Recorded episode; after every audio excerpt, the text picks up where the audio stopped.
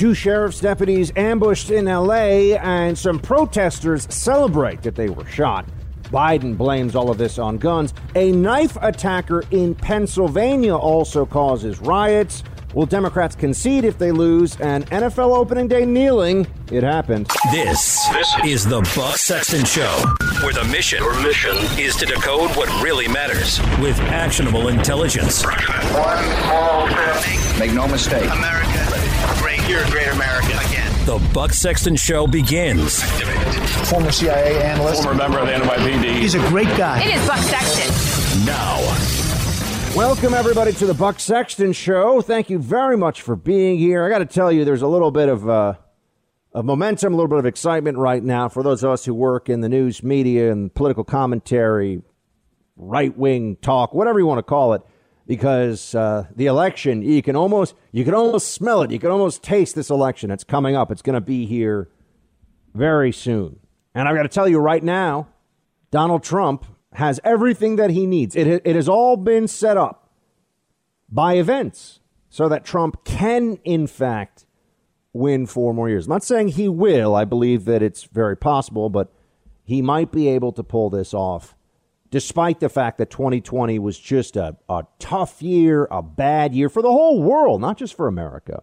But one of the major reasons for this is that the Democrats have embraced this BLM movement. Now, I've got to tell you, I'm proud of the fact that this show was never bending the knee to BLM, never, oh, yeah, they, let's do the police reform. Who was telling you back in June that police reform and, you know, trying to pass a, a new holiday or to change some statutes, that any of this was going to do anything to make this country better, right? I certainly was not saying that bending the knee on any of that stuff was the way to go. This show stood firm on this because I knew what was going to happen. I could see it coming. I didn't want to go out like a wimp, no matter what. This show, we're not going to be wimps here. But my God, there were so many. Remember those huge companies who bent the knee, begged forgiveness, and tried to brainwash their own employees to appease BLM? Well, they pandered to an evil Marxist movement based on lies, division, and resentment. Oh, oh, what happened to all of the BLM Instagram virtue signaling? Remember the black squares that everybody's putting up on Instagram? Ugh. So much, so much cowardice, stupidity, sanctimoniousness, recklessness. And now here we are. We're five months into BLM's resurgence. There's not a single positive outcome from the movement unless letting celebrities, journalists, and pro athletes show off for their friends on social media is considered a really important thing. But there have been lots of deaths, riots, arson, assault, and theft, though. Plenty of that. Plenty of that. Now we can judge the movement by what it did, not what it pretended to be about. And finally, the Democrats, the pandering, pathetic national news media lying to you at every stage, every phase of these riots and this this movement. Now they're at least temporarily on defense because exactly what I have been telling you all along would happen has happened. You had two Los Angeles County Sheriff's deputies recently out of the academy. I mean, two people just beginning their careers in law enforcement, a man and a woman, shot while sitting in their patrol car. A, uh, a black male suspect went up to the vehicle and shot them. Absolutely no reason, absolutely no anything other than they're cops. Why would someone do this to law enforcement in this country? Why would someone take it upon themselves to try to assassinate two police officers sitting in a parked vehicle like this?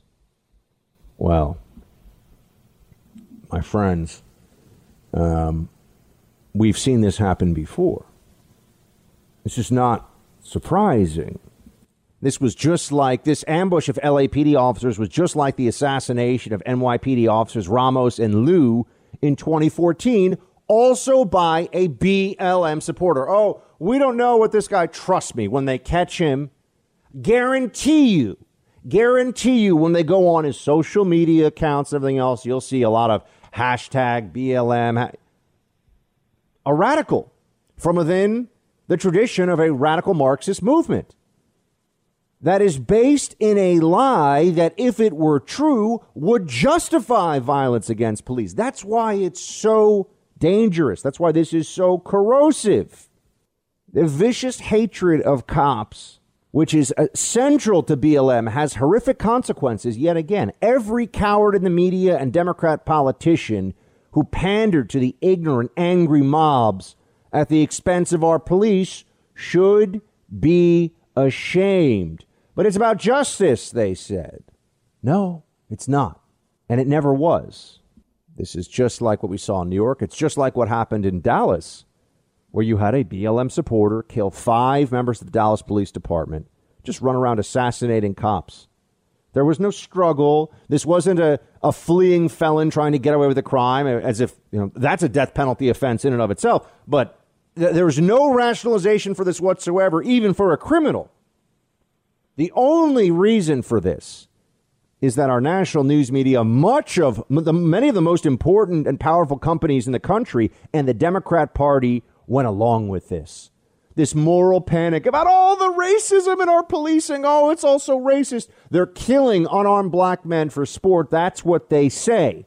That's the line. It's out of racism that police just some days are like, you know what, I'm going to kill a black man because I feel like it and I'll get away with it and it won't ruin my life and it's not a monstrous thing to do. That is the central lie behind all of this.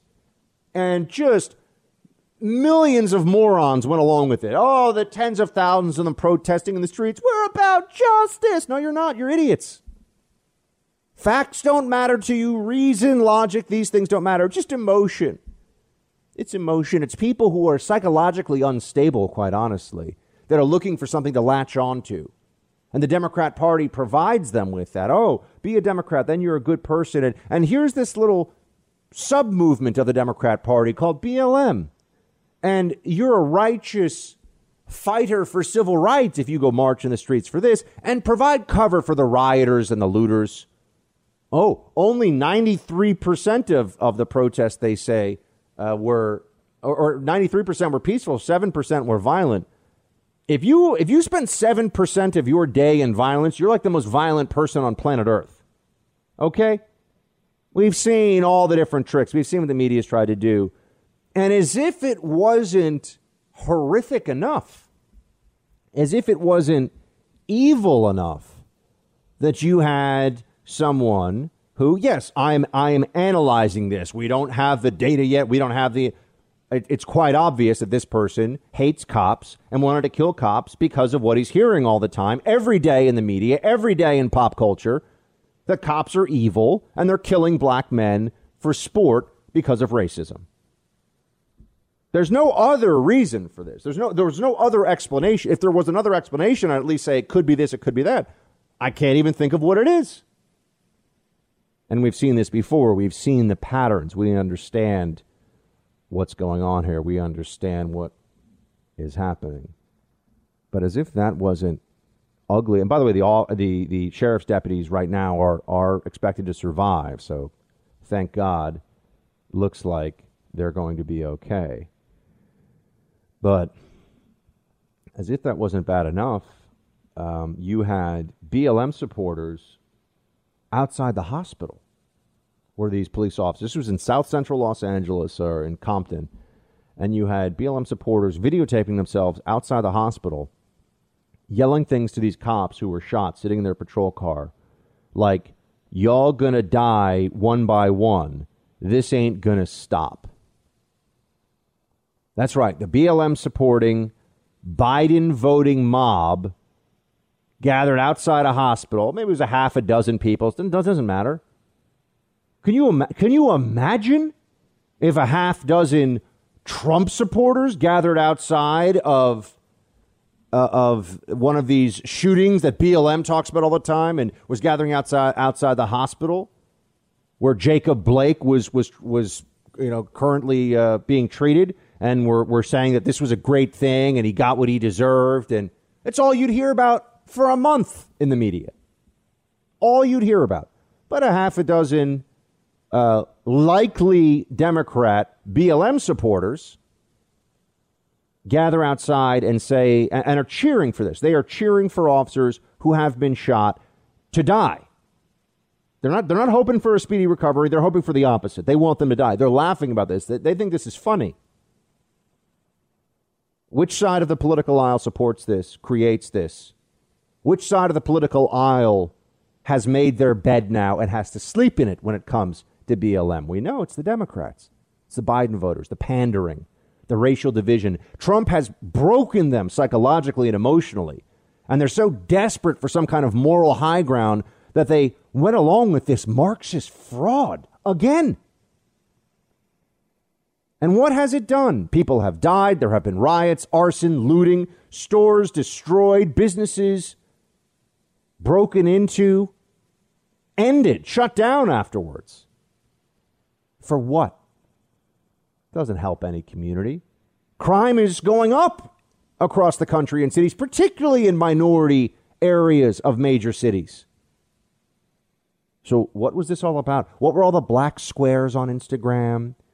and all the, you know, hashtag this and, and hashtag that in support of BLM, what did that accomplish? Do the people that really thought that that was moral and righteous and just, do they feel good about themselves? No. If they do, they're delusional. They're delusional. And the Democrats are going to do everything they can. They're like people, they're like toddlers caught in a lie where they will not face the consequence. They're just going to keep lying and lying and lying until somebody finally just brings down the wrath and righteous fury of a higher power upon them. The Democrats are just going to lie. They're going to say, oh, no, this isn't what happened. This is not what you've seen. This is not the reality. No, it is. Now we live in a country where police are shot for no reason other than being police because there are people out there who believe the mainstream talking points of the media and the Democrat Party and then after those cops are shot and clinging to life, there are random Biden voters who gather outside the hospital saying, yeah, that's right, those people should die. Savage barbarism. That's what rooting for police to die is savage barbarism. Do you see anyone who is on the right, who is ideologically conservative, doing this? Ever? No, you do not. Why is that? There's no moral equivalence here between the two sides. The left has has completely embraced a corrupt, distorted, insidious, immoral philosophy here with BLM.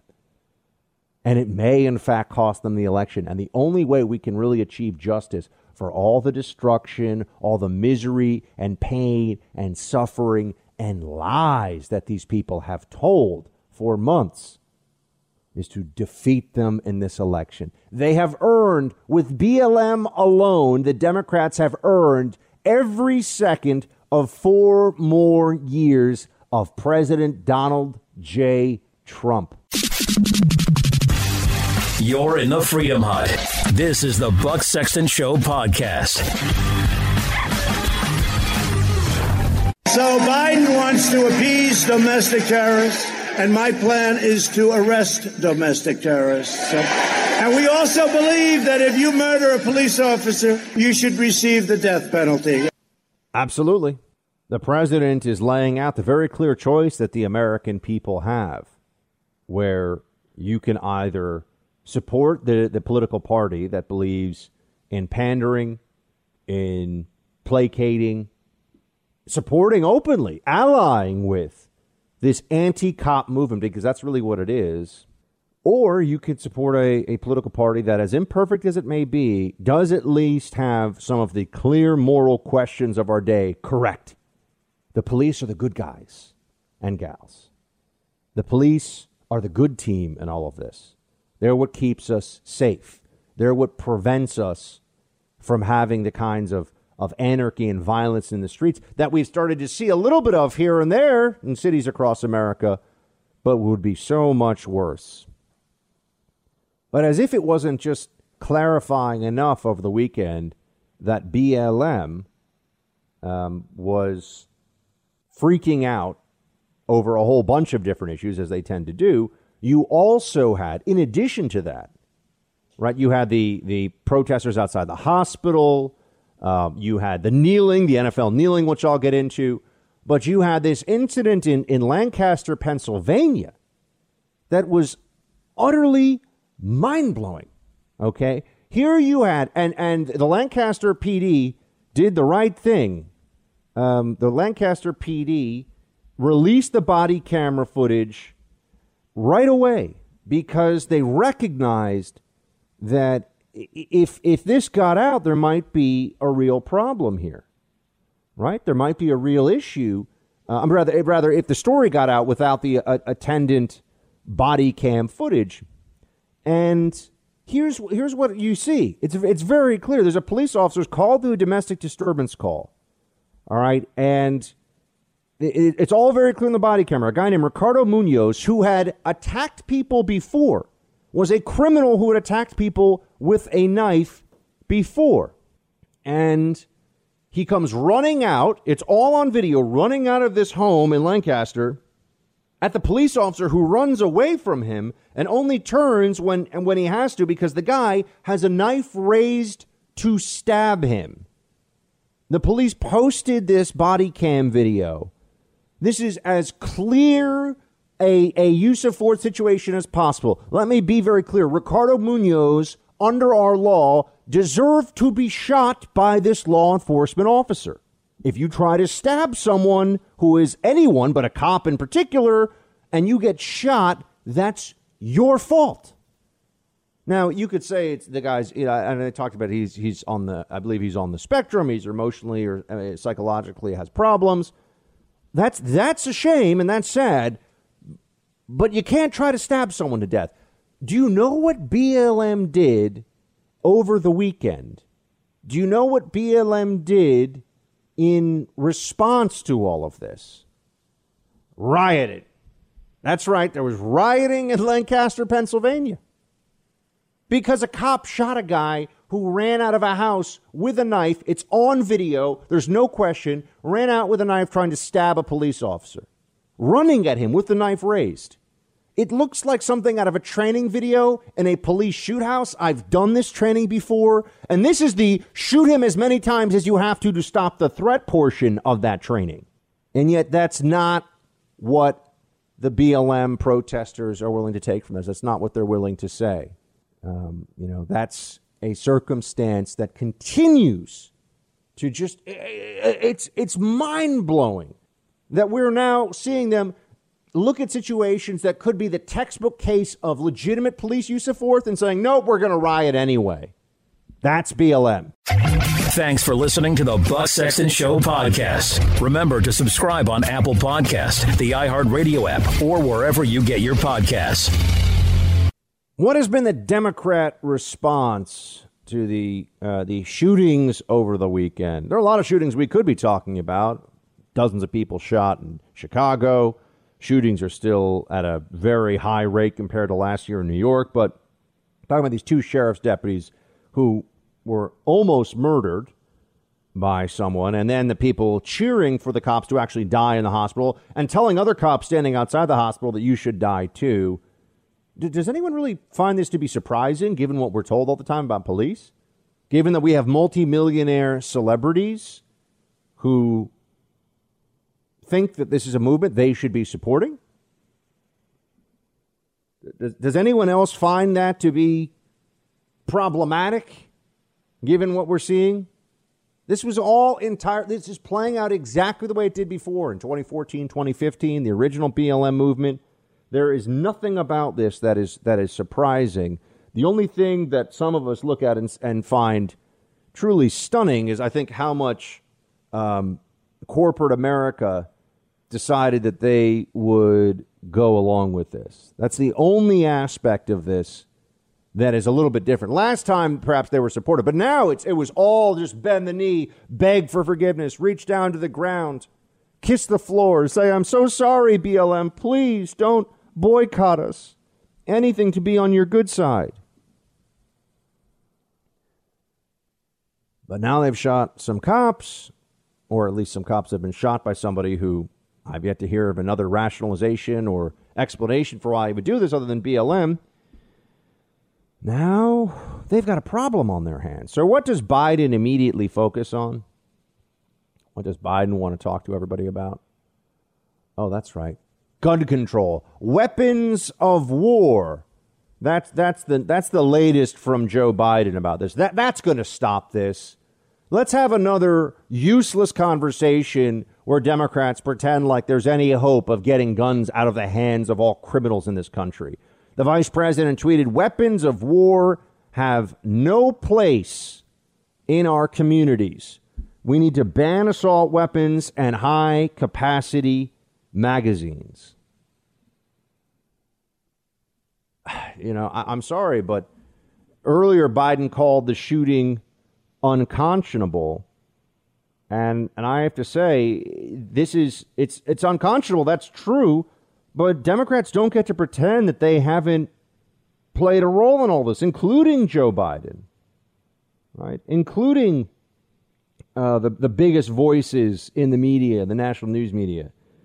Matt Walsh tweeted this out. I retweeted it because I agree with him. You have helped to spread. This is in response to Joe Biden saying this cold blooded shooting is unconscionable. Walsh tweeted, You have helped to spread the baseless lie that racist police are hunting black people you have not stood for law enforcement and instead have sided with the scumbag criminals. You're responsible for this, you disgusting, spineless, fraudulent, fraudulent hypocrite. Yes. Amen. Absolutely. Totally agree. And look, you know, this is really exposing the difference between the left and the right on, on law enforcement and, and on what kind of communities, what kind of society we should be living in. I mean, right now, from what you saw in Lancaster. And if you haven't seen the video, you should you should see it. It's disturbing, but you should understand how absurd this BLM movement is. People are rioting because a guy got shot because he ran. He had already had a criminal history of stabbing people with knives in the past. And he runs out to stab a cop during a domestic violence call or domestic dispute call. And he gets shot and they riot? What are they? I mean, apparently, BLM rioters believe that social justice means cops should allow themselves to be stabbed to death with a knife by a criminal lunatic. Otherwise, they're guilty of oppression and systemic racism. Yeah, that's where we are now. The extremes that we used to talk about what if somebody pulls a knife on a cop? Can they use violence then? BLM says no, no.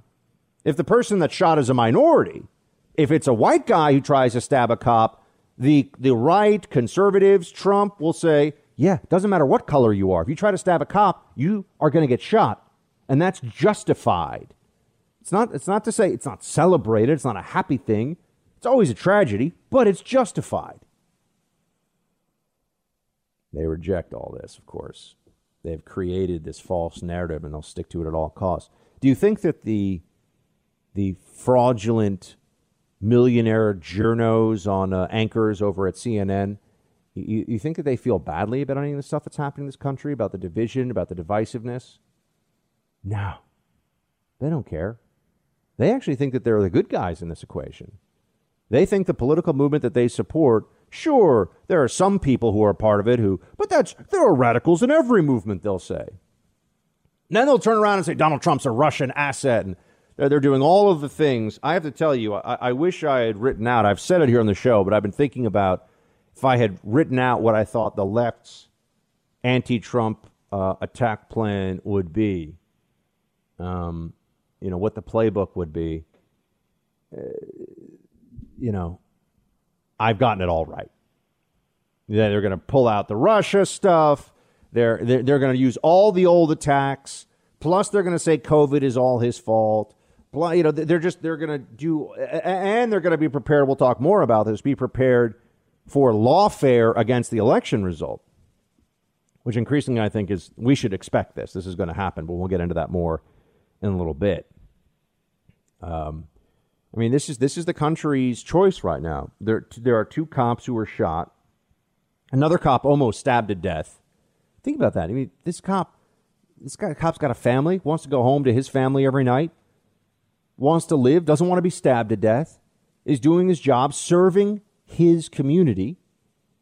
and some guy runs at him with a raised butcher knife trying to stab him and he and he runs away the cop tries to not have to use his weapon shoots the guy and people riot over this so that that's now the more that's now the moral decision of BLM that if if you uh, if if a cop has to use lethal force to defend himself even if it's entirely justified anyone who believes in BLM has a right to go break into strangers' stores, steal their stuff, burn down property, threaten people in the streets, and attack other police officers. That's that's now the movement the Democrats support. That's what the country has been through months of riots around. Right. These these are riots about what about what? About ending racism? Seems like there was a lot of resentment in these riots, a lot of, of anger and rage, really just directed at Trump and all of his supporters. But it was wrapped up in this pretense of, oh, it's about unarmed black men being killed by cops, which is happening all the time. Actually happens very, very rarely. Doesn't matter. They don't care. If it happened once, they would still be talking about this. Now, You know, if next year there were one black man who was unarmed killed by police, they, there would still be rioters who think they're justified because of the history of oppression, you see, because of all the times in the past. So it never ends, it never stops. It's not about moral action today, it's not about what's fair, what's just right now. It's what some people feel like. Remember the Democrats, all about the feels, all about feelings. But here's your choice police are attacked, shot, riots are happening. And just over the weekend, Biden tweets weapons of war have no place in our communities. We need to ban assault weapons and high capacity magazines. I mean, it's almost like it's almost like a, a, a, tweet robot or something put this out. Well, I guess it's probably Biden's staff, so it is a tweet robot in a sense. Uh, ban assault weapons. The guy who shot the two cops, it's on video, used a pistol. Banning assault weapons would do nothing high capacity magazines. You don't need a high capacity magazine when you can walk up to a window and shoot two cops who are sitting there peacefully doing their jobs.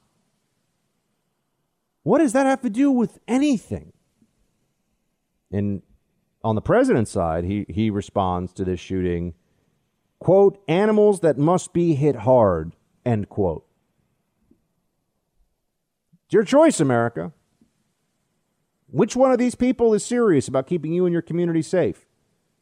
Which one of these people is serious about protecting all life, all lives in this country? It's not Joe Biden.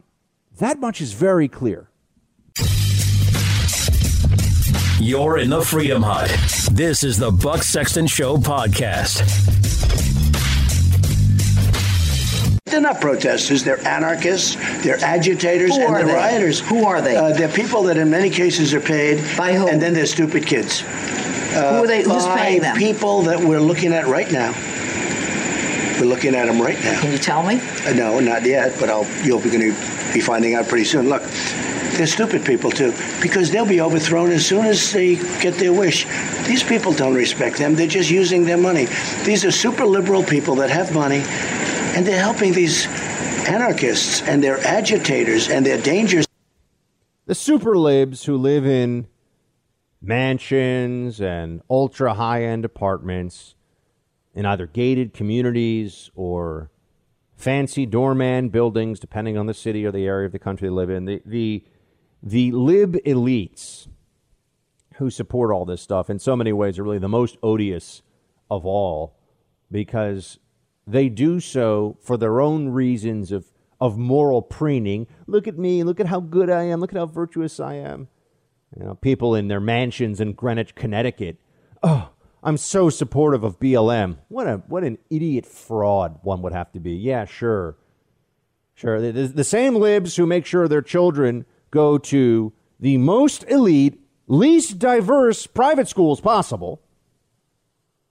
Those those same people are the ones that are always talking about how much they support BLM. Oh gosh. It's almost like they're huge hypocrites and they they they live in constant terror of being found out for being such utter frauds. But Trump says they're looking into them. I I I hope that's true. Friends, I mean I've I've lost all hope as I told you. Well, I never had any hope, but I've I've now come to the conclusion that I've been right all along about the Durham probe. It's really just not going to do anything. Nothing's going to come from it. I've been saying it for many, many, many months now. And I, I wonder when they say they're looking into the funding sources. I mean, they might be looking into it, but not willing to really do anything about it. You know, we always back down to the other side on these things. We always say, oh, it would be too disruptive if the DOJ really held them accountable. It would be too problematic if we decided to punish them for what they've done wrong. Even though they deserve it, they'll be so upset if we do that. And so that's why I just I don't think that we're going to see any any justice when it comes to that. I don't think we're going to see anyone who has been funding or assisting these. They'll say they were assisting peaceful protests. It's not their fault if it turned into riots, man. It's not their fault if all of a sudden they're burning down buildings and doing bad stuff. And then, what's next here? The NFL. I, I didn't watch any of it. I did watch a very excellent, and I, I would recommend that some of you consider it uh, consider it more I did watch uh, tennis, the U.S. Open. That's right, the Open of the U.S., baby, the most patriotic American tennis tournament. Uh, I, I did watch it, and it was an excellent match, and there was no BLM stuff, at least in the match that I saw. None of that. Although I do know that the women's champion, Naomi Osaka, has made a big deal about, about BLM. Uh, but I, I, just can't handle all this stuff with the NFL. I, am sorry. What, what I, I also love when people, now the new line is how do you not know what they're protesting for at this point? I'm sorry. What, what are we going to say? Justice? They're protesting because of the bad things that happen in the world? I'm protesting badness during the national anthem. Oh, I'm protesting racism during the national anthem. So you're using the clear disrespect of your nation to draw attention to yourself. And then when you're pushed on, well, what do you what is your problem? What do you want? It's oh, it's it's this very broad, amorphous concept that will never entirely go away, so I can always complain about it. There's always an excuse for agitation whenever I want to agitate. I, I'm I'm completely and and utterly disgusted by this this NFL. It really it's NFL and NBA right now are the two leagues that have been the worst when it comes to all of this. And I don't think that anyone should hold back. I think that we should speak honestly about what we're what we're seeing here, what this is all about. They're ungrateful millionaire celebrity cowards. Oh, I don't want to be the one on my team who's getting weird looks in the locker room, so I'll I'll bend the knee too, even though I know this is nonsense. Okay, you know. Some people do a lot for their country. Being a football player, uh, that's that's a very lucky, it's a very privileged position. You know, a lot of Americans, I think, believe that professional athletes, because of the teamwork and discipline involved in reaching that level, we're just going to be of higher character than, say, Hollywood actors with their absurd lib politics. I think that illusion is being shattered, at least for the NFL and F- NBA. Um, I think they're overpaid brats. And I think that their, their ratings should crater and people should express their displeasure. This is entertainment. We don't need any of these things. This is to make us, you know, feel joy and relaxation and forget about our problems. It's not time for a lecture from undereducated, overpaid babies. That's how I feel about it. I, I, don't know. I mean, if other people feel differently, that's fine. They're allowed to watch it, but I would not advocate. I'm not watching any of it, and I did used to watch the NFL, and I will not anymore. I thought the NBA has been kind of garbage for years now, but did any of the entire Washington football team that uh, that was kneeling together did did any of them take a knee or make any public statement on that field for the two cops ambushed and shot who were struggling for their lives during that game? Of course not. Because you see, the NFL doesn't protest in solidarity with honorable and courageous cops, but they've got plenty of support for felons who resist arrest don't they? As well as felons who put on a football uniform. There's plenty of that, too. And yet, we're supposed to think of them as, as heroes. Um, You know, we all knew right away how many NFL or NBA players would take a knee or show solidarity on their jerseys for the ambushed LA sheriff's deputies. The answer was zero. Because so many of those ungrateful, undereducated fools deserve nothing but contempt for their social justice stances. We all get to make a choice here, friends. We all get to we all get to answer the question: which, which side of this are you on? Morality, law, order, decency. A society that believes in individuals as individuals, every person judged by their character, the color of their skin, irrelevant. Or a society of endless division and police hatred and racial demagoguery. We all get to make the choice. Democrats are on one side, Republicans are on the other. Choose. Thanks for listening to the Buck Sexton Show podcast. Remember to subscribe on Apple Podcast, the iHeartRadio app, or wherever you get your podcasts. Get ready for a very troubling reality of this election cycle. And it's that this election is unlikely to be over on the night the votes are cast, irrespective, and this is the part you really have to get ready for, irrespective of what the actual voting is. Doesn't matter. It doesn't unless you have some massive Trump landslide. Even then, I've got to tell you, um, even then, I've got to tell you, it's probably going to turn into lawfare. They're going to fight it out in the courts. There are multiple mechanisms that Democrats have already put in place. I want to walk you through what people are talking about now as a possible soft coup attempt 2.0. Wouldn't be the first time, right? The, the, the coup that may yet come. There was the uh, Michael Anton piece in the American Mind uh, about this. I've been talking about a coup coming, possibly, for months. The way they'll try to engineer this, the mechanism for this, all of it, right? And you see, you add all this up. The mail in ballot voting, you take that. You take the R- Russia narrative. Oh, Russia's trying to do things again. We'll get to that. And now you have the, the story that the polls all show Biden winning. This is what I'm telling you what the Democrat mentality is. All show Biden winning. And so if come election night, Democrats end up with another surprise. Oh, just like 2016, and, and looks like Trump is going to be the president for four more years. They've already built the narrative so that they can easily just say, no, don't believe, we don't believe it. We don't believe it's true. Trump didn't win. The, the mail in ballots are still being counted from all these states that have allowed unsecured, loose ballots just floating around there. Who knows how many are in the mail? Who know if they send out millions, they only need perhaps a couple hundred thousand to, to even be sent in any capacity to claim that we can't know. So then they extend it out. And it also then creates a delay because, well, what about what about postmarking the next day? Are they going to be able to to count these anyway? Are they going to fight? Are they going to say you know? There's endless shenanigans that they can try, and I do think that we need to be prepared for that. I think that they're preparing for it. I think that this is what we're seeing happening right now. They simply can't process it. I'm going to tell you this team: if, if we lose this election, and we might, we might. As crazy as I know, I know. Don't don't flip your station or stop the podcast. Uh, if we lose this election, it's going to it's going to be bad. There are lots of words, bad words I'd like to use about what that would make me feel like. A lot of blankety blanking blanking blank.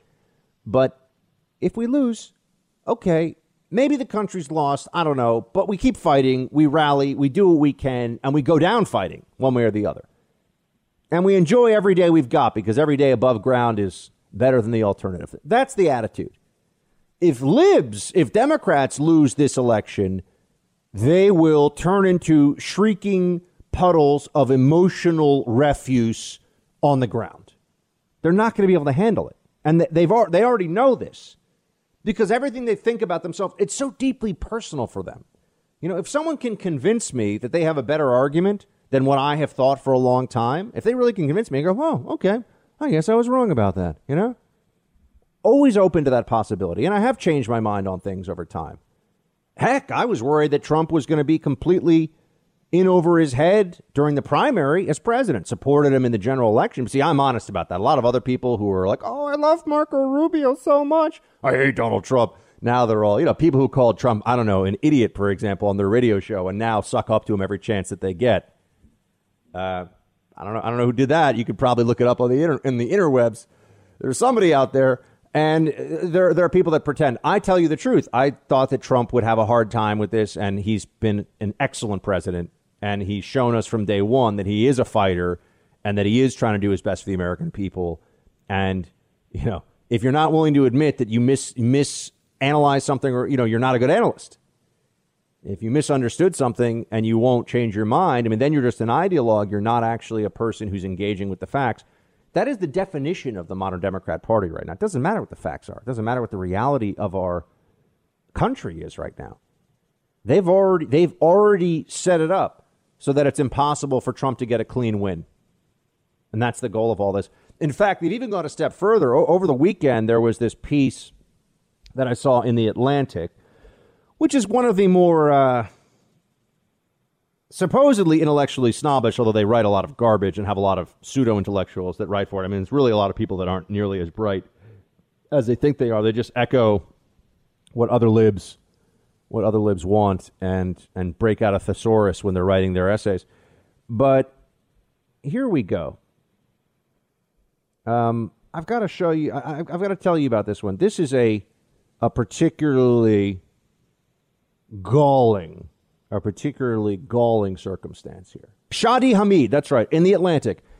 Quote, I argue that even strictly law and order Republicans have an interest in Biden winning. If Biden loses, mass unrest is more unlikely because the left will have more difficulty uh, accepting the results.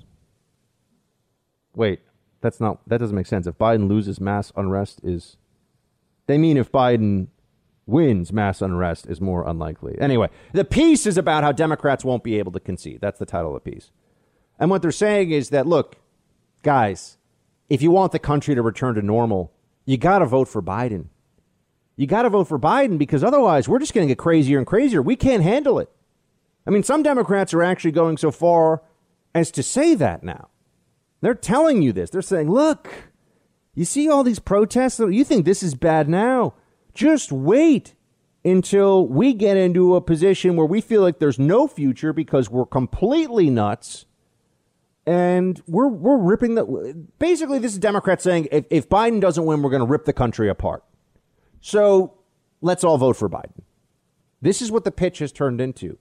Does that does that uh, line up with the overall Democrat messaging on this? Of course it does. This is not surprising in the least, right? Does, does that line? Of course it lines up with this. This is the implied threat along. This is the coercive component of BLM.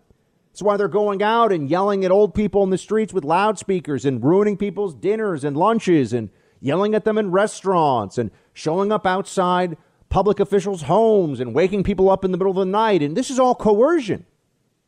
It's all meant to spread the psychosis that the libs live in because Trump is president. The rest of us are like, country's fine. Country's actually, you know, yeah, COVID's been bad, but we're dealing it. We're almost we're dealing with it. We're almost through it. It wasn't Trump's fault as much as they try to pretend it is. It's absurd. And things are okay. We're not fighting some horrible war. We don't have planes getting blown out of the sky, uh, out of the sky by terrorists. Well, you know, the economy's recovering you know, the administration is trying to get money out to people and businesses, and you know, we want to reopen and we want our lives back. What's the big problem with Trump? The border issue has calmed down for now. I mean, we haven't settled illegal immigration yet, but the border issue is not not in the same uh, emergency situation that it was. And yeah, here we are. They think that if Trump is elected, that the country is over. They've created a narrative of existential duress for the nation if the sitting president is re-elected. It's like they learned nothing. They acted like the country was going to be destroyed if once Trump won because they didn't think that was really possible. Now here we are, four years in. Country's doing fine. Country's not destroyed. People are fine. People aren't getting marched off into you know into camps and being told to break rocks with mallets because they voted for Democrats. And there's not none of these horrible things. There's no fascism. They haven't suspended election. All these things we've been told. He's not actually a a puppet of Putin, although they still say that like complete morons. But now it's just the same thing all over again. But but it's even worse. It's it's exaggerated in their minds. The threat is even greater. We've had a normal person would see Trump as president for 4 years. The country hasn't fallen apart. He hasn't destroyed the nation. So now let's understand that if he's president for 4 more years and we have the continuation of what we've seen, things are going to be fine. That's what a normal person would do, with just with those facts. What Democrats do is, oh my gosh, see, he is destroying the nation, and if we, we can't live if he does four more years, oh no. They they really do believe this stuff. I used to think that it was largely theatrics uh, for viewers and just because it was useful propaganda. But no, these these Democrats, these libs are not such talented actors. A lot of them really believe this, friends. And that means they're willing to go to the most extreme lengths imaginable to not just try to defeat the president, which they still could do, but to steal the election from him if he wins. And now they're even telling you Biden better win or else that's considered a pitch for Biden to get more votes. Hey guys, if if Joe Biden doesn't win this election, country might just get burned down, you know, burned down in a big smoldering heap because of all the uh, rioting Democrats out there. So let's all let's all come together and avoid that by voting for Biden. That's what the piece in the Atlantic is saying. They may not be able to concede. They may not be. This is a from a Democrat, folks. He's a Democrat writing, and he's admitting Democrats will not be able to psychologically process this. They've they've gotten so frenzied. They're so sur- surrounded with their with their MSNBC and their their tweets from celebrities and all their friends who all are so woke and the whole the whole mess, all this nonsense. Can't just take a deep breath, take a step back and go, "Hold on a second. Trump hasn't murdered millions of people. Trump isn't destroying the country. He's not erasing all freedoms. He's not a fascist. He, he, he's he's not a racist as much as they like to say he is. May, maybe they could just take a breath take a chill and accept that, or at least think about the prospect that the Democrats, the left, have bad ideas that don't work. They're illogical. History shows they fail, and they're irresponsible and utterly emotional and childish in how they deal in American politics these days. So maybe a little bit of reflection and a little bit of chill would take the Democrats a very long way. But instead, they are going to take the amp not just to 11, even though it only goes to 10. They're going to find a way to take it to 12, and they're going to blast out everybody's eardrums. They will completely lose their minds. And they think that's a reason to vote for Biden. You're in the Freedom Hut. This is the Buck Sexton Show podcast. Because he put the most vicious ad on television that I've ever seen. Do you know what I'm talking about? Where I'm standing over the graves of our fallen warriors, our fallen heroes. These are great people, the greatest people there are. And I'm standing over there, and they have some sleazebag reporter from a third rate magazine having some source quoting me saying, I won't even use the term, but saying bad things. And there's nobody that loves our military, respects it, and the people more than me. And they took and I didn't even ask. We had 25 people that were witnesses that are on the record already that have said that never took place. It never took place what they said. And yet, pathetic Joe, and he's a pathetic human being to allow that to happen. 25 people on the record saying the Atlantic story didn't take place. And yet, we still have to hear that the president hates the military. That was never a credible story. The president has disdain for the military. Let me say something about, about, about guys like Trump, because he's a New Yorker like me, and there's a there's a certain no BS, a little sarcastic, aggressive mentality and personality that New Yorkers tend to have, right? So, producer Mark has a little bit of it. I've got a little bit of it. You know, there's just a we got a way we got a way of being here. And Trump definitely has. Trump's from Queens. He's a Queens boy. I'm a Manhattan boy. Trump is a Queens boy, actually. Producer Mark, you're a Queens boy, aren't you?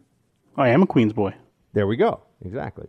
You know, Queens guys like love family, good food, and you don't want to push them too far. You, you, don't, you don't want to push them too far. It's, it's a bad, bad place to go. And you don't want to try to rip them off either. They, uh, they, don't like, they don't like anyone playing games.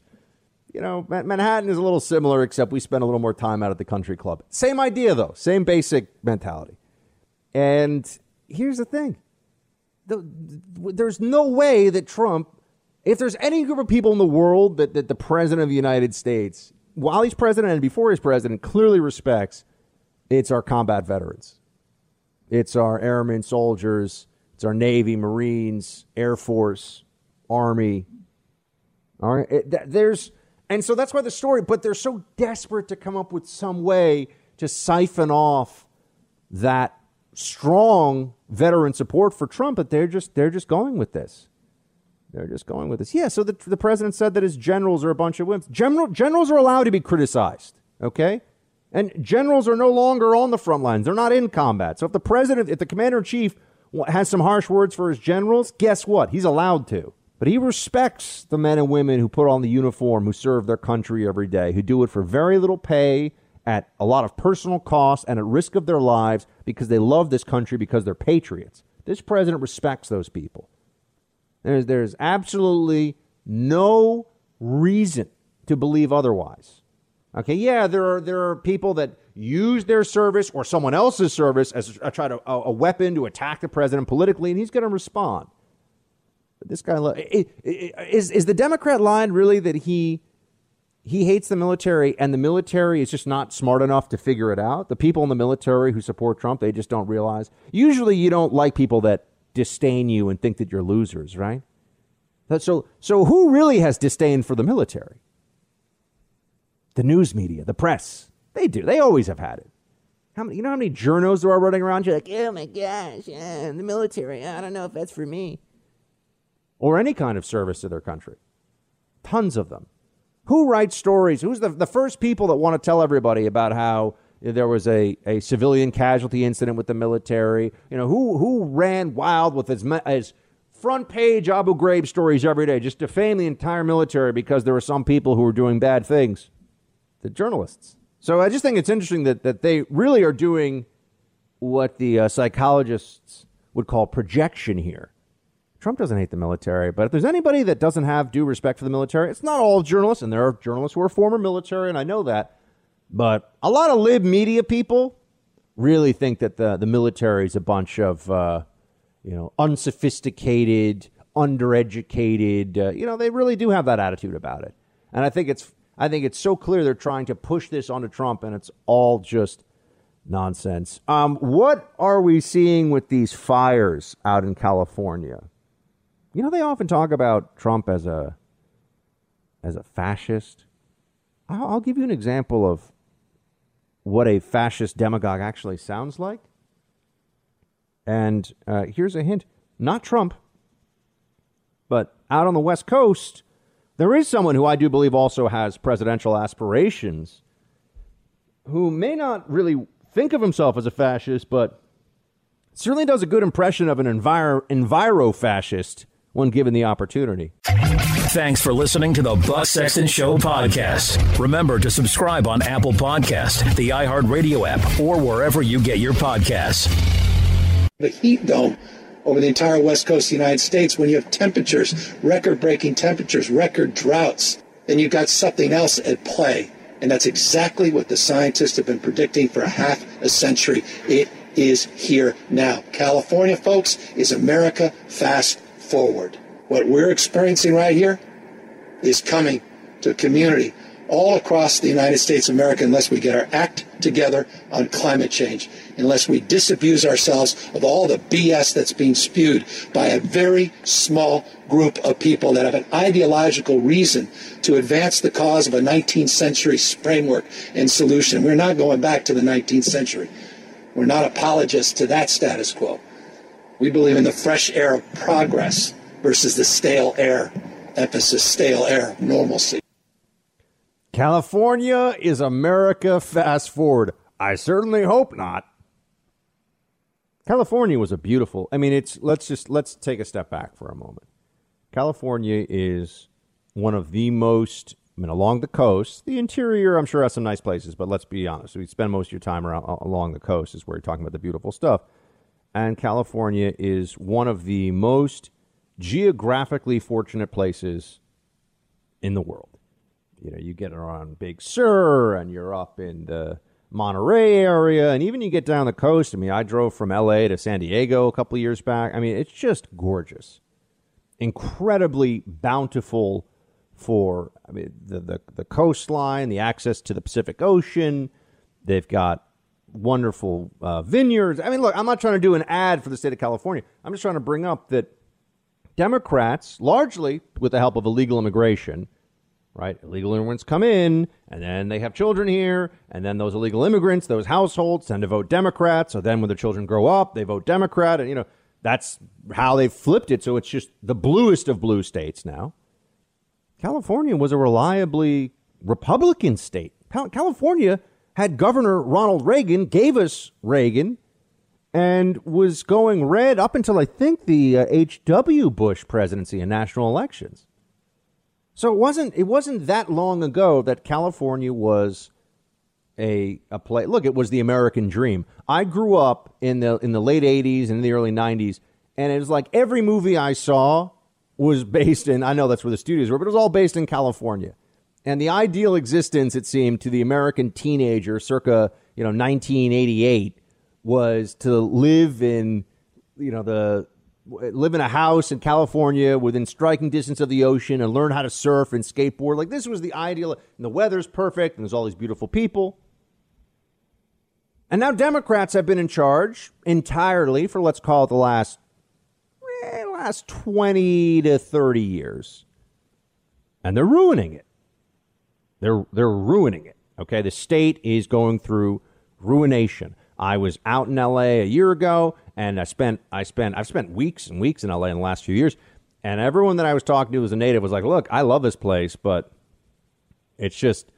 There are people, you know, there's there's uh, vagrants urinating in the street all over the place, and there's tent cities, and the traffic is nightmarish, and there are power outages because they don't know how to hand, they don't know how to keep the electrical grid going, and you know the the petty uh, quality of life crimes are terrible. You know, there's just all this stuff that's happening, all these things that are going on.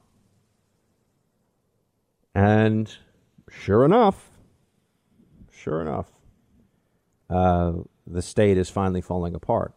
And now you have these wildfires, which is not the first time. In recent years, we've had also major fires there. I think there are a few million acres that are either burning or have been burned. And it's not just California, it's California, it's Oregon and Washington State. These are prim- primarily in uninhabited but you know wooded, wooded areas, and the fires are really bad, and they, they are out of out of control right now. And what are we told is the only answer to this? Climate change. I I, I sit here and I, I want to ask the question what natural disaster at this point is not attributable to a liberal, to a Democrat? What natural disaster is not attributable to climate change now in this current environment? Anything? Is there anything that we can say? Hurricanes, climate change. Wildfires, climate change. Go down the list. Floods, climate change. Mudslides, climate change. I mean, you, you just look at all this stuff. You say, uh, okay, now let's just put aside for a second that that seems just very simplistic in its thinking. And if you're wondering how much warmer, they keep they keep saying it's the desiccation of forests, which is a fancy way of saying dry forests. Okay, they love to say desiccation of forests because it sounds sciency. Dry forests, heat, dry. There you go. The desiccation of forests has created greater um, uh, risks for these for these forests there have been in the past.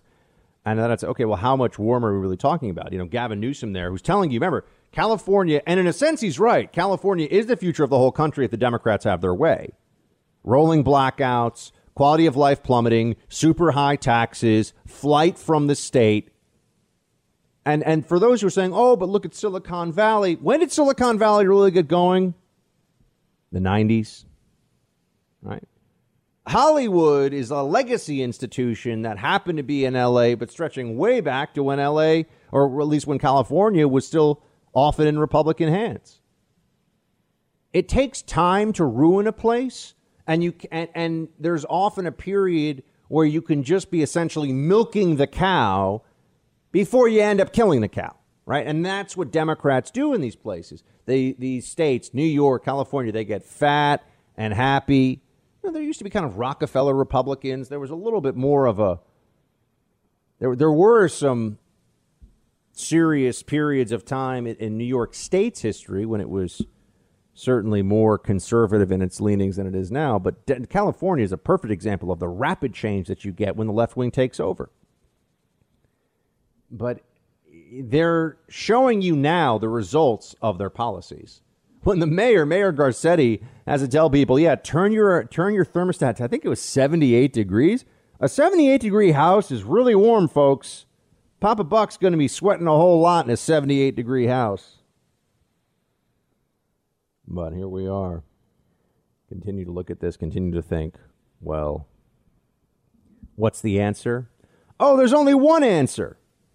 There's only one answer. Tom Steyer, he who doth own only one tie despite being a billionaire, he gives you his answer. Play six. This is a global problem. Look, this is crying out for national and international leadership. What's the, the number one thing we can do is elect a different president who's going to recognize the problem, deal with it forcefully at home, deal with it forcefully overseas. That's actually the only solution we have to this problem and, is honest to God, Joe Biden. Joe Biden is a solution to climate change? That's they they really believe that? Right.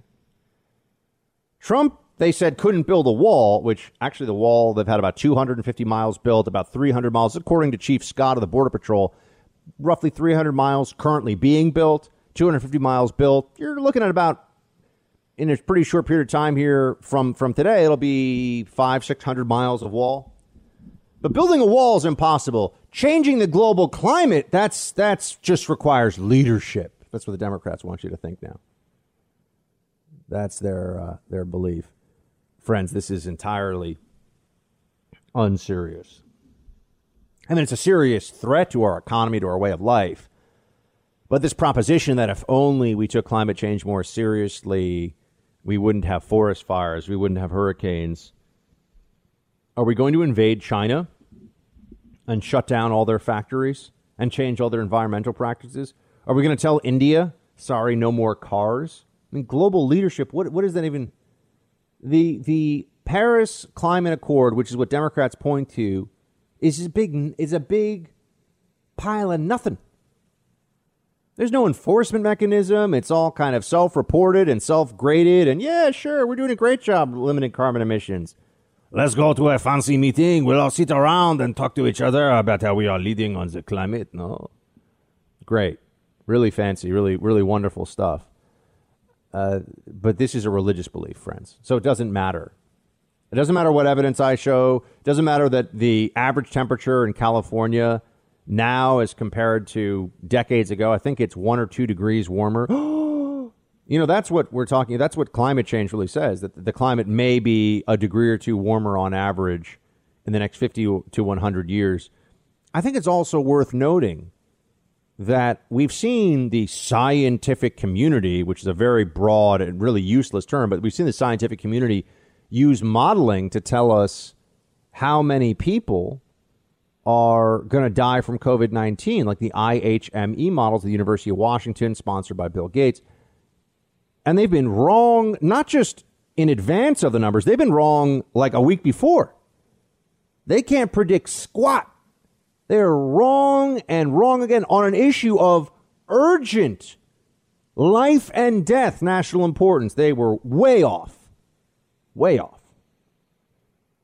But the scientific community, again, broad term that doesn't really mean all that much, wants you to think that they can tell you what the average global temperature change will be in 50 to 100 years based on the change in what is uh, accounts for, I think it's less than 2% of the atmosphere. Um, that's what that's what they're telling you. It, it's stunning. It's unbelievable, but it's a religious belief for people who think they're too smart for religion. I'm sorry, 0.04% of the atmosphere. CO2, 0.04% of the atmosphere. So they're telling you that a change in the composition of 0.04% of the atmosphere is going to destroy all life as we know it based on their models. And if you have questions about this, and in the meantime, you still want your air conditioning to work and your refrigerator to stay on, and you want I mean, California has mismanaged its water usage, has mismanaged its forests, has mismanaged its electricity. Because instead of looking at these issues for what they are, they have all these external beliefs of the climate change religion that influence everything else they're doing. Talk to anyone who knows land development, talk to anyone in real estate in California. It's a nightmare of regulations, of environmentalist groups funded by people like Steyer, who, you know, they get to live in a $20 million mansion in Malibu overlooking the ocean and tell all those dirty, poor people in the California interior turn off your refrigerator, turn off your air conditioning. How dare you? Do you realize what you're doing to the climate? These people are arrogant frauds. And yet that's the it's a central ethos of the Democrat Party now. And if you if you question this, they look at you like you're nuts. Even though what what that I've what that I've said to you here is in any way should be in any way controversial.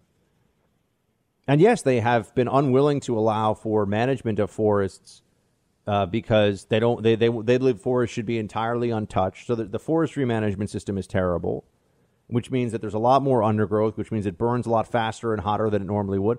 They they don't know what they're doing, friends. They don't know what they're doing, but they know you're wrong if you question it. And Gavin Newsom's here to tell you they want to control the power you use in your home, the the appliances, everything about your life because of climate change could come under the control of these religious zealots of the worship earth religion. And Gavin Newsom saying this is coming to the whole country if you just let the Democrats do what they want. Doesn't sound like a good thing to me, friends. You're in the Freedom Hut. This is the Buck Sexton Show podcast. I listen to fire professionals, um, not the president of the United States or a politician, when it comes to actually what causes these fires. Uh, it's been very clear uh, that years of drought, as we're seeing, whether it's too much water and too much rain in parts of our country right now or too little, this is climate change. And this is an administration that's put its head in the sand. Uh, while we have Democratic and Republican mayors across the country stepping up to do their part, this is an administration, a president who wants to withdraw from the Paris Climate Accords uh, later this year. Uh, the only country in the world to do so. Uh, talk to a firefighter if you think that climate change isn't real. And it seems like this administration are the last vestiges of the flat earth society of this generation. We need real action. We need to actually reduce uh, the carbon emissions that we have, and we need to make sure we can manage that water. And this is not about just forest management or raking. Uh, anybody who lives here in California is insulted by that, quite frankly, and he keeps perpetrating this lie. Meanwhile, if you go to the San Francisco Chronicle, they'll even publish this Is climate change worse than California fires, or is it poor forest management? Both. So Garcetti's accusing the president of lying for pointing out that forest management in California is terrible, when the experts that Garcetti cites are like, yeah, no, the forest management's terrible. Maybe the changing climate, whether it's from CO2 or not, right? Maybe the changing climate is playing a role. Climate is always playing a role. This is liberals can't think; their brains can't wrap around this. That the climate, the world is not a stable climate. Always, it's not always staying at the same temperature. It's constantly in flux. It's constantly changing. It's like a chaos system. You don't know what's going to happen, what's coming. What it's constantly changing over time. So of course there's climate change, but is it this crisis that they're making it out to be? There's been a century of mismanaging Sierra Nevada forests, Nevada forests, pardon me, that is impacting all of California right now. um, forest management is a major part of the problem, according to people whose jobs are to fight fires. But when Democrats talk about it, they say the president's just lying be- because they're nuts. Because they, they it doesn't matter. They'll say whatever they have to say as long as it allows them to do what they want and keep the pop the uh, unwashed masses in place. Richard Grenell went after Pelosi on this one. This is the Democrat ethos now. I'm going to tell you everything you have to do, and then I'm going to do different things. And if you question it, you're not about science. Play five. Let me let me tell you one thing that I learned about being in Washington D.C. There's a whole group of people in Washington D.C. who hate the outsider. They have their own rules. You see, their rules allow them to go to San Francisco, get their hair done, and then they demand an apology from you for not keeping a secret. The whole town works on secrets, backroom deals. They spoon feed you information. They keep information from you. Indeed, they do. Thanks for listening to the Buck Sexton Show podcast. Remember to subscribe on Apple Podcast, the iHeartRadio app, or wherever you get your podcasts. Some good signs in the polling, at least for those of us who are hoping that President Trump does get four more years. What are these dynamics as they are playing out, especially when it comes to the Hispanic community? Uh, we've got Director of Strategic Communications for the Trump campaign, Marc Lotter, with us now. Mark, thanks for making the time. I know you're busy. Oh, thanks for having me, Buck. So, what what are we seeing here with the the surge in Hispanic support for Trump? Where is it? How much of there is it? And why do you think it's happening? Well, and, and there's been some recent public polling that shows that, that Joe Biden is significantly underperforming even Hillary Clinton uh, in Florida among Hispanic and Latino voters. Of course, that's a state that Donald Trump won in 2016. So if he's doing worse in that very key demographic, I think it's one of the reasons why you saw him scramble to send Kamala Harris down there last week. He's heading there later this week, and they're even trying to tap Michael Bloomberg to see if he can go buy an election for them down in the state of Florida. But it doesn't really matter how much money they have to spend when you're when you have Joe Biden's really bad message. It's not going to work. $100 million is what I saw uh, that Bloomberg's willing to spend just in the state of Florida. Of course, we're not going to hear Democrats complain about big money in politics when it comes to that, right? But $100 million in the state of Florida, which is going to be the biggest spend, I think, without the desired result, since uh, Jeb Bush spent about $100 million to get, what was it, uh, a, a few delegates? Didn't go so well.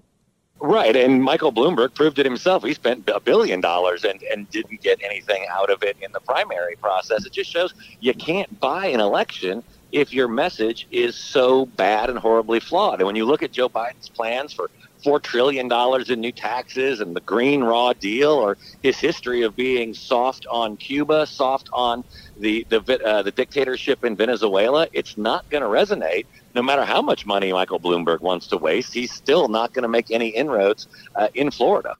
What can you tell us about? Uh, we're speaking to Marc Lotter, Director of Strategic Communications for the Trump campaign. Mark, what can you tell us about the whatever you've seen? Because here's the theory, and I think it's a pretty sound one.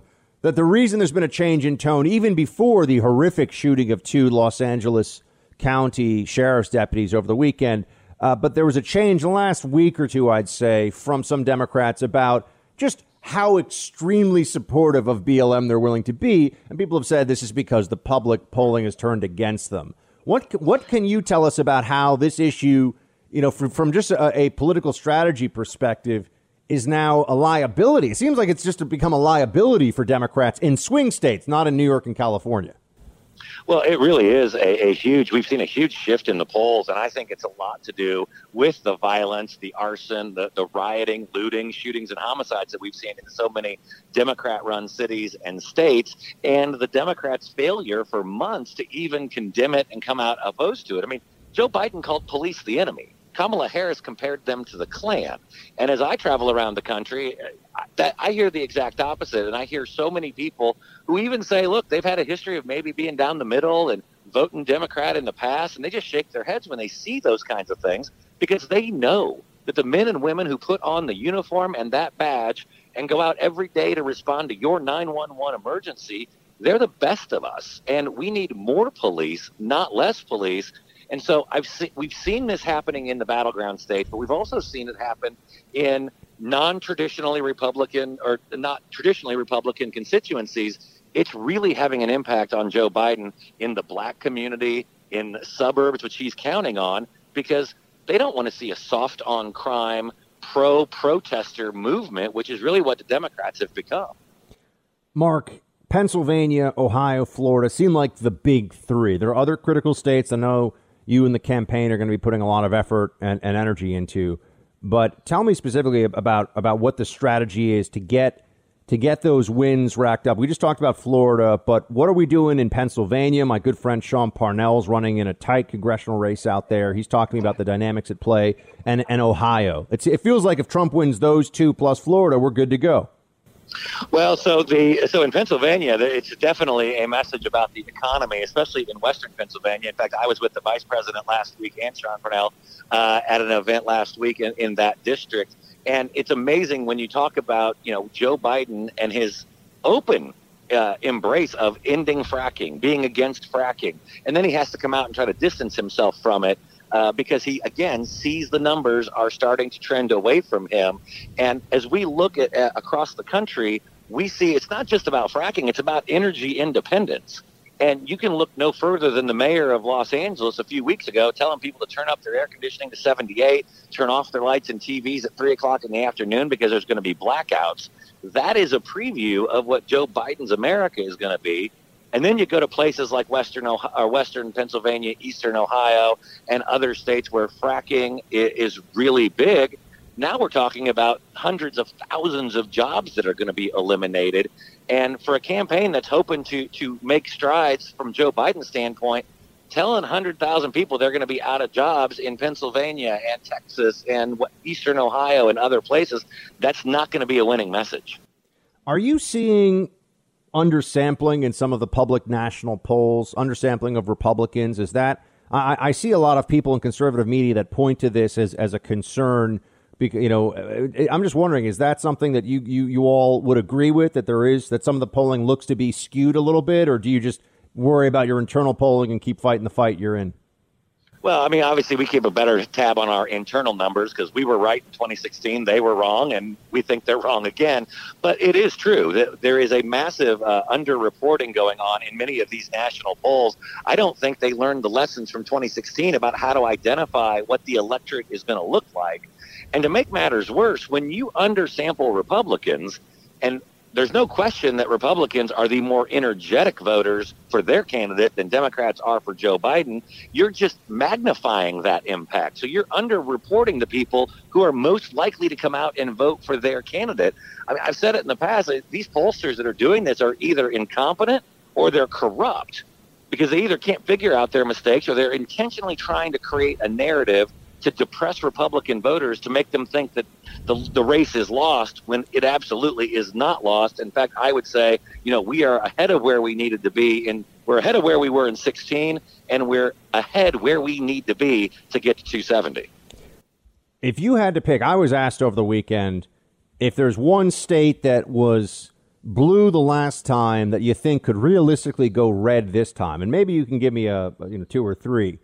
But you know, so I'm not asking for because obviously, if you win what you won last time, congratulations, four more years, right? But I'm just if we're going to run up the scoreboard a little bit, what state would you think right now that had been just narrowly blue in 2016 that this time around we could flip?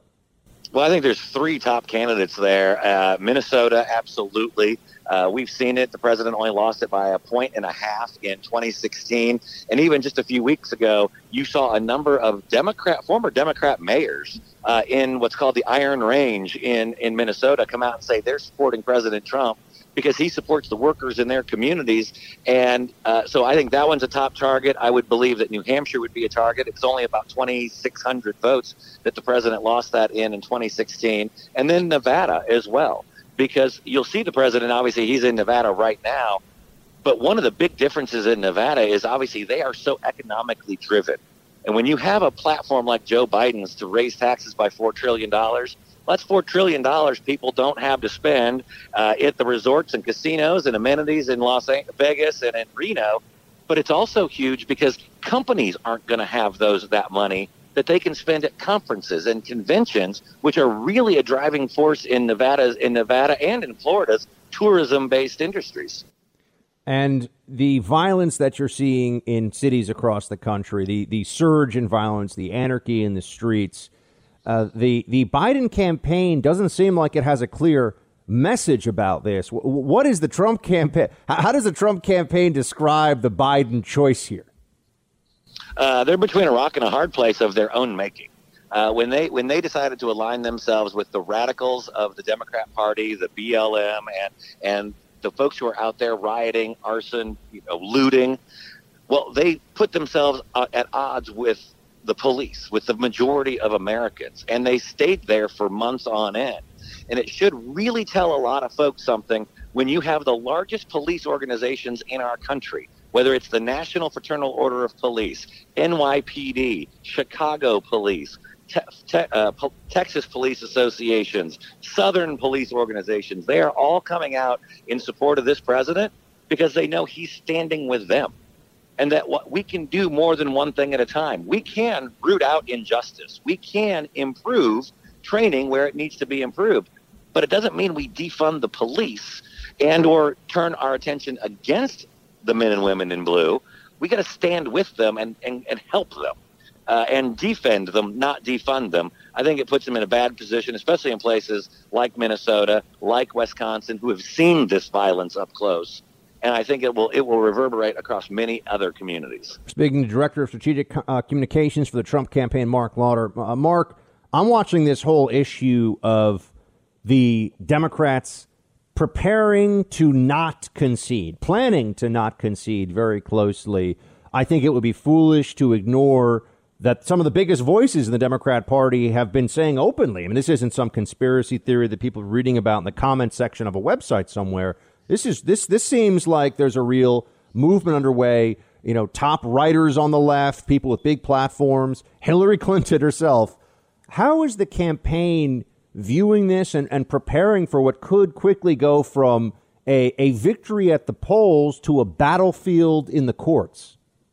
Well, we're, we're ready to fight that battle, and we are already fighting it in every state where we see Democrats trying to exceed the letter of the law and change to these very dangerous unsecured voting by mail mechanisms, which are ripe for fraud and abuse. And we'll continue to have that fight. But in, in also in a way, I would tell you that it's actually energizing the Republican base because we need to know, and everyone out there needs to know, that the best way we can guarantee that the Democrats won't cheat and steal this election away from the president is to have such a huge margin of victory they can't cheat and steal this away from the president. And so I think in a way it's bringing a lot of a lot more people to the polls. It's making sure that everyone out there is talking to all their friends and neighbors and making sure they get to the polls because that's the only way we're going to be able to stop it uh, if that's what they choose to do. From the Trump campaign, Marc Lotter. Mark, good good luck, good work, and uh, please come back soon. Thanks. Talk to you soon, Buck. You're in the Freedom Hut. This is the Buck Sexton Show podcast. Look, here it is. All of this is asked and answered, Jake. Look, here's the thing. He was it's not like, honest with the American guys, people. That, that, you're not you're answering the question. You're not honest with the American people. CNN is not honest with the American people. okay. people. CNN. You, okay. want to go there? I mean, I, CNN, I said you're not answering the question. Here's, here's the thing. Thank you, Peter question. Navarro. Thank, we just played tape. You didn't answer. You didn't answer the I've question. Answered, no, you can't say that. You didn't answer the question. No, you didn't. Repeatedly, Jake. You just didn't okay. like the Peter answer. Navarro, thank you, you so much. Like I appreciate your time today. Thank you so much. And I would just like to remind the American people the watching I am that the United States has less than five percent of the world's population, and the United States has more than twenty percent of the world's coronavirus deaths.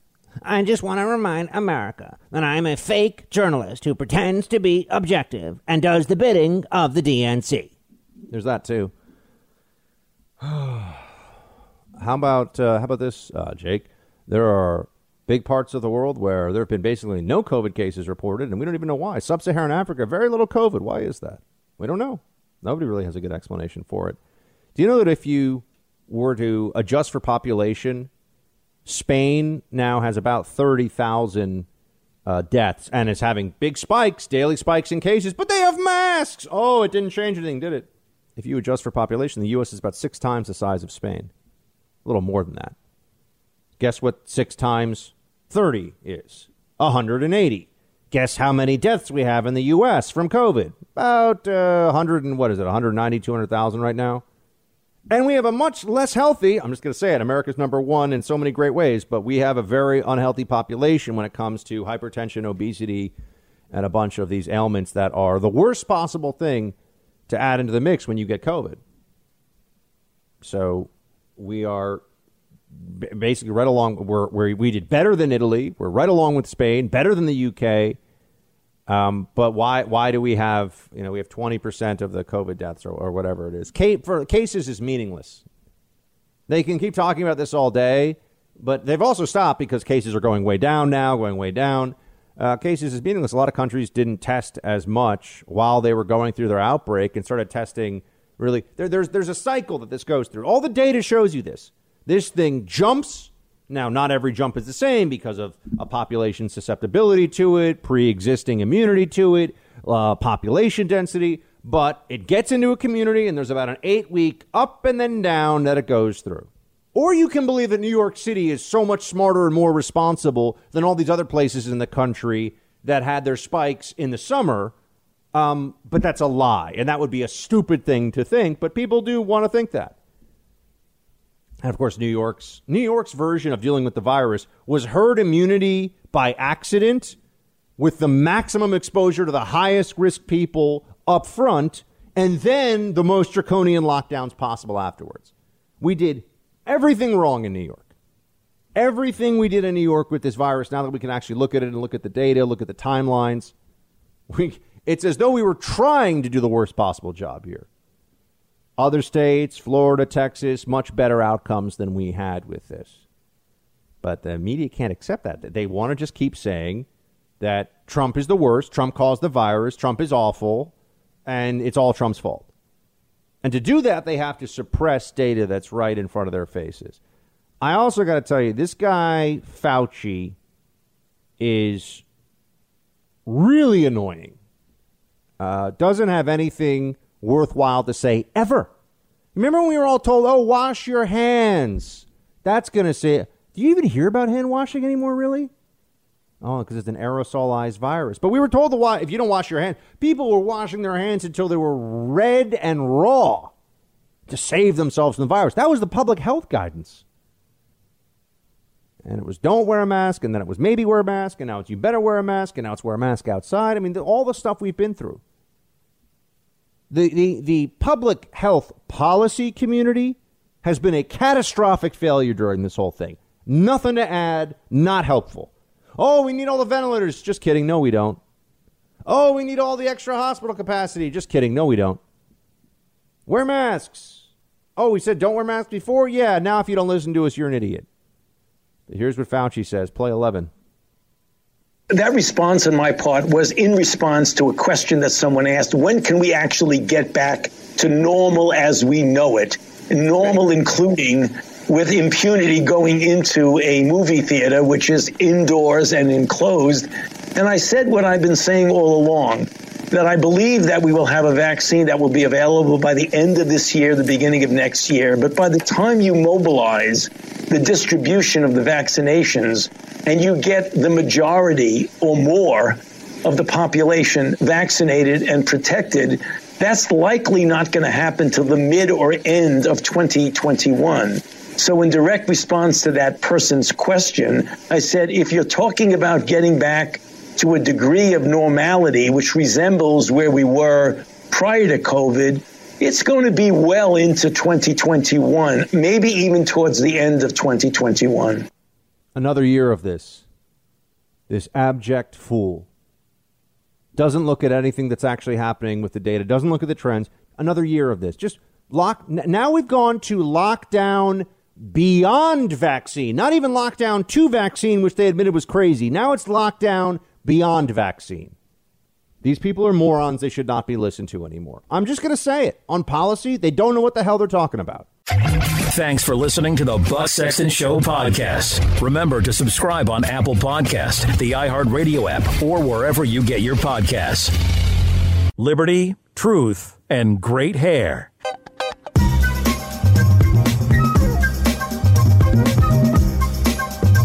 Feel those funky beats.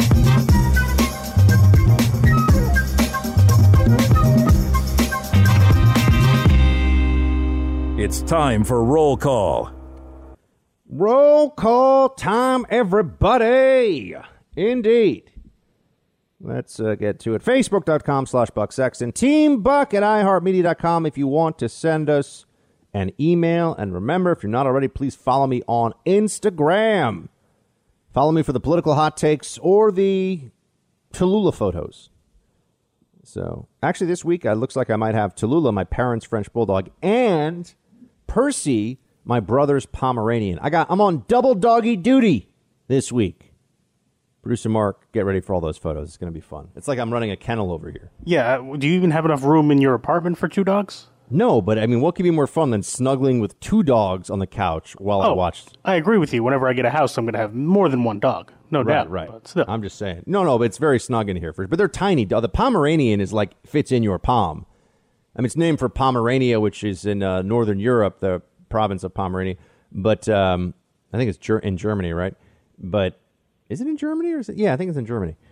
But uh, they're very small. They're very feisty little dogs, though. They look like little tiny baby wolves. That's the toughest thing that I could say about them. yeah, they're very fluffy looking at some They're very online. fluffy looking, yes, but they're very sweet. They're a lot of fun. Uh, so I'm gonna have double dog duty this week. And you know what I did over the weekend, producer Mark? Snow Princess got me in gear for it. I went to the gym. Wow. Oh yeah, it was a little bit like if you did a montage of the Stay Puft Marshmallow Man uh, trying to do like a marathon and lift some weights and all this at the same time. It was just like, oh, my belly hurts. It was not. You basically described every time I've gone to the gym in my life. I mean, I dude, I've I've been gymless for seven months, and I just I couldn't. I tried to do the guy that would do the push-ups in as a, but it felt too much like being in a prison. I just couldn't do it, and uh, I got to tell you, the gym. It, it it was great to be back in the gym. Technically, I was supposed to be wearing a face mask. Can neither confirm nor deny whether when it, the gym is empty and I'm in there, I still wear a face mask because it's so stupid. It's an empty room. I don't understand what I'm doing in there. Anyway, but ooh, oh, I was walking. I was like, my back hurts. My shoulders hurt. It all hurt. It all, it all hurted. It all hurt all of a sudden. It, it always hurts the first time, but you know, once you get in the rhythm, it'll stop hurting. Oh man, my booty is sore. I. What did you do? Squats? Yeah. Uh, yeah. You start. You don't never start with squats. But it was like lightweight though. But ooh, Still. feels good. But hopefully, give me till Christmas time. I might be able to fit into my old suits, which would be really nice. That would be really helpful. If you ever have an event that you need a suit again. Yeah, it's, I, I think the I think that men's fashion is forever changed now. I think that people are going to say um, suits. I've been saying this. You know, I've been saying this a lot. Suits are not comfortable. I don't care if it's tailor made for you. They're just not that comfortable. Nobody wants to wear a dress shirt with a jacket on top of it and a tie around their neck. It's not comfortable. So, just putting that out. I there. agree. It's awful. I've said goodbye to the tie, and I have a great tie collection. I used to collect those things. I spent way too much money on ties, but I've said goodbye to the tie, and it's never coming back. And also, uh, uncomfortable dress shoes. As you know, comfortable feet, the success. I'm sorry, the secret to a successful life. So now Sounds like a new self-help book coming from Buck Sexton soon. It might have to happen. Might have to happen. Oh, cuts. No, that's not what we want. We want roll call. Where did that go? I, I forgot. There we go. Here we go. Roll call. Uh, thank you, everybody, as always, for writing in with roll call. We do appreciate it. It's one of my favorite parts of the show. Okay, Jay.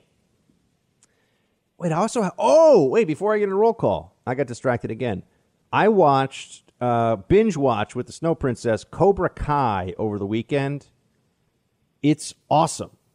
And I didn't think it would be good, and it's actually really good. Have you seen this? I don't even know what it is. It's on Netflix. It's kind of the not a sequel, it's like a 20 or 30 years later follow up to the Karate Kid series with the original Karate Kid um, main actors. And it's like now they're adults, and it's great. It's really good, actually. I thought it would be cheesy and, and ridiculous. It, uh, it turned out pretty well. I, I might have to watch that. You, I'll you, producer list. Mark, you would actually like this. You've said that about a lot of things, though. What have what have I told you you would like? That's true. I never get around to watching anything that you. Wow. Tell me. Wow. The- I don't get around to watching things that I want to watch. On air, no less. To be fair. Slapped down. Yeah. Well, anyway, I, I would put for for my Rex for you, I would put uh, Cobra Kai at the top of your list, and I think Mrs. Mark would like it too. All right. Yeah, I'm just saying. Y- You know, and 30 minute episodes, man, and it's on Netflix. It's free. How can you go wrong here? She doesn't like watching anything else other than the show we're currently watching. That's the problem. What's what are you watching right now? Uh, we're rewatching Grey's Anatomy. Ah, dude. I know. Producer Mark, it's like you're drinking a big bucket of estrogen. But she's night. only here on weekends, so like I get to do what I want during the week. That's at nice. Hmm. Yeah, yeah. We got to get you to start playing Call of Duty so that you, me, and Jesse Kelly can all play on the same Call of Duty team. I consider it. I have the PlayStation Online. Dude, you should get hmm. it. I'm telling you, it's great. All right, all right. A roll call, roll call. Sorry, everybody. Jay, Buck, a while back, a listener wrote in and suggested uh, suggested Trump do airport hangar rallies. Cheap, convenient, no need to coordinate caravans to and from the airport. Just land, get out, speak, climb aboard, um, climb back aboard. I guess Trump was listening that day because now he's doing just that, and it's awesome. I'm glad that Trump actually listens to real experts. I remember for years thinking, man, if I was ever president, I'd listen to Rush every day. I didn't know about you at that time, but now I'd easily add you to the list. Finally, we have an everyman in the White House. Yeah, he's a billionaire, but he's like a down to earth guy who just happened to become a success, but didn't let the glory get to his head. Keep up the work, shields high. Well, Jay, thank you so much. And I, I agree that we got a down to earth guy with this president who uh, really has, he does have, I guess, what you'd call the common touch. Uh, he does have an ability to just to relate to people. It's it's one thing that Democrat politicians like Hillary Clinton, for example, do not have. Uh, do not have at all. So yeah, I agree. Chris writes, "Hey there, Buck and Mark. I've been a long time listener out of California, Union Iron Worker Local 433. Recently moved to Idaho, which so far, in my opinion, is the best thing I've ever done aside from marrying my wonderful wife and having my two beautiful daughters. I pass the buck as much as I possibly can, and I've even had the pleasure of hearing you read roll call from people I've passed the buck to. Well, that's awesome, Chris. Thank you so much. We really appreciate that. I've listened to a lot of different conservative based podcasts, and I have to say the Buck Sexton show is by far the greatest. Producer Mark, can we can we like adopt Chris or something? Yeah, I mean, we need to like use this for promos or something. Can we like make him a you know honor honorary like Freedom Hut? You know, I don't know. Everyone listens to the Freedom. We got to think of like some cool thing we could call people. Every one of our listeners is an honorary member of the Freedom Hut Buck. No, they're all in the Freedom Hut, but we got to like the Freedom Hut. You know, Grand Council Fan or club? something. You know what I mean? No, not fan club. Something like uh, you know, like they're cool. Hall You of know I'm Fame? Like I don't know. I, something something awesome. I don't know. SEAL Team Freedom Hut, something like that. Something that's like, yeah, yeah. All right. Anyway, we'll do the we'll do the branding another day. I just want to comment on Mark's assessment of the Kansas City Houston Thursday night opener, and I 100% agree that the crowd booing their moment of solidarity was in poor taste. But I do disagree in his stance about Houston staying in the locker room during the national anthem. I truly believe that our na- nation's flag, as well as the national anthem, should be something to be respected by every proud American across the country. And to see an individual such as J.J. Watt, whom I've always had great respect for in all of his charities and previous patriotism, was just very saddening. I did lose a lot of respect for him. Anyways, I love and respect the work you do, so please continue, and I'll obviously hold my shield high. Well, Chris, that was a great roll call, man. Thank you so much for writing in. And look, I, I don't want to sit here and spend my time trashing professional athletes. I think that what they've what they've been able to do is obviously remarkable. They're very well compensated for it. They lead incredibly, um, you know, r- rarefied and special lives, and and they've earned it. I mean, they work very hard. Look, I, I just like to point out though that a lot of these guys, you know, the difference the difference between most Division three college athletes and most professional athletes. People won't often say this, but just a lot of it's just God given talent. I I know plenty of people that were, or even a, even a D one athlete and a pro. It's not they're not working really hard in the gym. It's just some people have more God given gifts than others in this in in these sports in these areas. You know, LeBron James was. I mean, how old was he when he, when he went pro? Mark 17? 18, yeah. 18. LeBron James was on the cover of Sports Illustrated. I think he was 15 or 16 years old. Yeah, he was in high school. Yeah. So it. No, I'm not. Ta- I'm not taking anything away from the man in terms of his ability. Obviously, he's probably the best living basketball player and probably top five, maybe top three all time. I still think MJ MJ is the greatest of all time, but he he was gifted. It's a gift from God. I mean, it's amazing what this guy had this ability to play the sport at that level at such a young age. And I, I just think that there's a lack of of gratitude and a lack of you know they always talk so much on the left about inclu- uh, being inclusive. Why aren't these NFL players? It, it feels like they're extending a middle finger to the part of the country that doesn't see BLM the same way they do. Instead of saying, "Hey guys, we we want to bring everybody in. We're all in this together. We all want justice." It, it feels divisive. It feels oppositional. So I just wish I wish that wasn't the case because I mean I think the first professional athlete who has real standing um, in his sport who stands up and says, you know, we really need to focus on y- unity and safe communities and intact families and promoting, you know, hard work and good citizenship and you know that there, there would be such an such an outpouring of support for this. Doesn't even have, you know, some people say, oh, what about uh, who was the guy? who did the special, the kneeling, the special, not not the kneeling, um, the special pose. I mean, Tim Tebow, right? Oh yeah, Tebowing. Ugh. Yeah, but he Tebowing. That's what I was thinking. Not not kneeling. Tebow. Well, I guess a Tebow is kind of a kneel, but Yeah, a different yeah, kind of kneel. Um, you know, he's uh, he seemed like a really good, wholesome guy, but because he was viewed as very Christian, therefore he was very right wing, and there was this whole backlash. I just think he sucked. That's why I hated him. Didn't he win some big games? Oh, Wasn't he there- won some. He was a college quarterback. He had no. I have the same arm as Tim Tebow. Then he tried to play baseball in some sort of farce. It was ridiculous. Wow. I have no. I have no problem with Tim Tebow the person. I think he's a very good, charitable person, good human. I just think he's a terrible athlete. But didn't he win a whole bunch of NFL games that were big? yeah, he like- had one season where he had a miracle run kind of thing, but he didn't. Yeah. You know, and then every team he went to after that, he was terrible. Mm. He, he's bad. Sorry. Sorry for the Tim Tebow lovers. I'm saying he's a good person. I think he's a, not a good football player and definitely a terrible baseball player. Direct all your hate messages to producer Oh, Mark. We got plenty of those this weekend. Buck, come on. Uh, TJ, Buck, I was thinking of some good ways for the government to incentivize people to get the vaccine when available. I realize it'll be a highly polarized vaccine, and even I, an ardent Trump supporter, am a little leery about wanting to get it right away, at least. However, I realize that eventually it'll be an important factor for us to get back to normal, and normal is also in the best interest of the federal government. But for the federal government to require Americans to be vaccinated, I think might be a step too far, especially in our current political climate, regardless of who wins the election. In compromise, maybe the federal government could offer two to five year tax breaks for families willing to get the vaccine when it becomes widely available. Really, I'm just trying to think of ways that would convince me that the vaccine is worth it, and that would be one way for sure. Thoughts? Um, tax breaks for families willing to get the vaccine, huh? Well, look, uh, TJ, I appreciate where you're coming from on this one. I, I just think we got to see what the what the data. We got to Fauci this one. We got to see what the data is. No, but really, we got to see if if they think the vaccine is is highly effective and highly safe. Team, I'll just tell you this: uh, I'll probably get it just because I want to be able to be around my uh, my parents without and and other you know senior senior aged uh, people without putting them at any undue risk of contracting. Uh, If it were just me, I mean, I got I no, I would not get vaccinated at all. I'm not worried about this thing.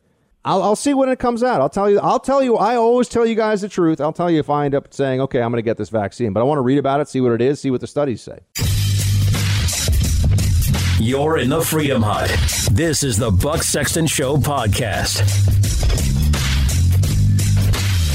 More roll call. Todd, Buck, I nearly spit out my drink when I heard the soundbite you played of Cocaine Mitch throwing down the gauntlet. He is definitely the man. Honestly, is there another Republican who can talk smack the way he does? He just let it all hang out without fear of repudiation or condemnation when he declared, quote, at this point, it is just silly season on the Democrat side. I've replayed that line about a half a dozen times now. I don't mean to laugh, honestly, but I can't help myself. I respect Mr. McConnell. At least he says something. Shield time, my friend. Well, Todd, we got a we got a, somebody who's ready to go to bat for Mitch McConnell in this audience. Uh, look, I, I, cocaine Mitch, he's establishment, but sometimes he is a mean, lean judge confirmation machine. And no matter what you think of Mitch on trade, on immigration, on judges, this guy is getting it done. And that, that matters. It's important. And he's, he makes no apologies for it to the Democrats who are always trying to slow the whole thing down. Adam, hey, Buck and Mark, regarding your comment today about how the NYPD should not be enforcing mask orders, I can tell you there are many of my fellow officers here in California on the same page. We've had a few coworkers get the China virus and agree that this has been blown way out of proportion.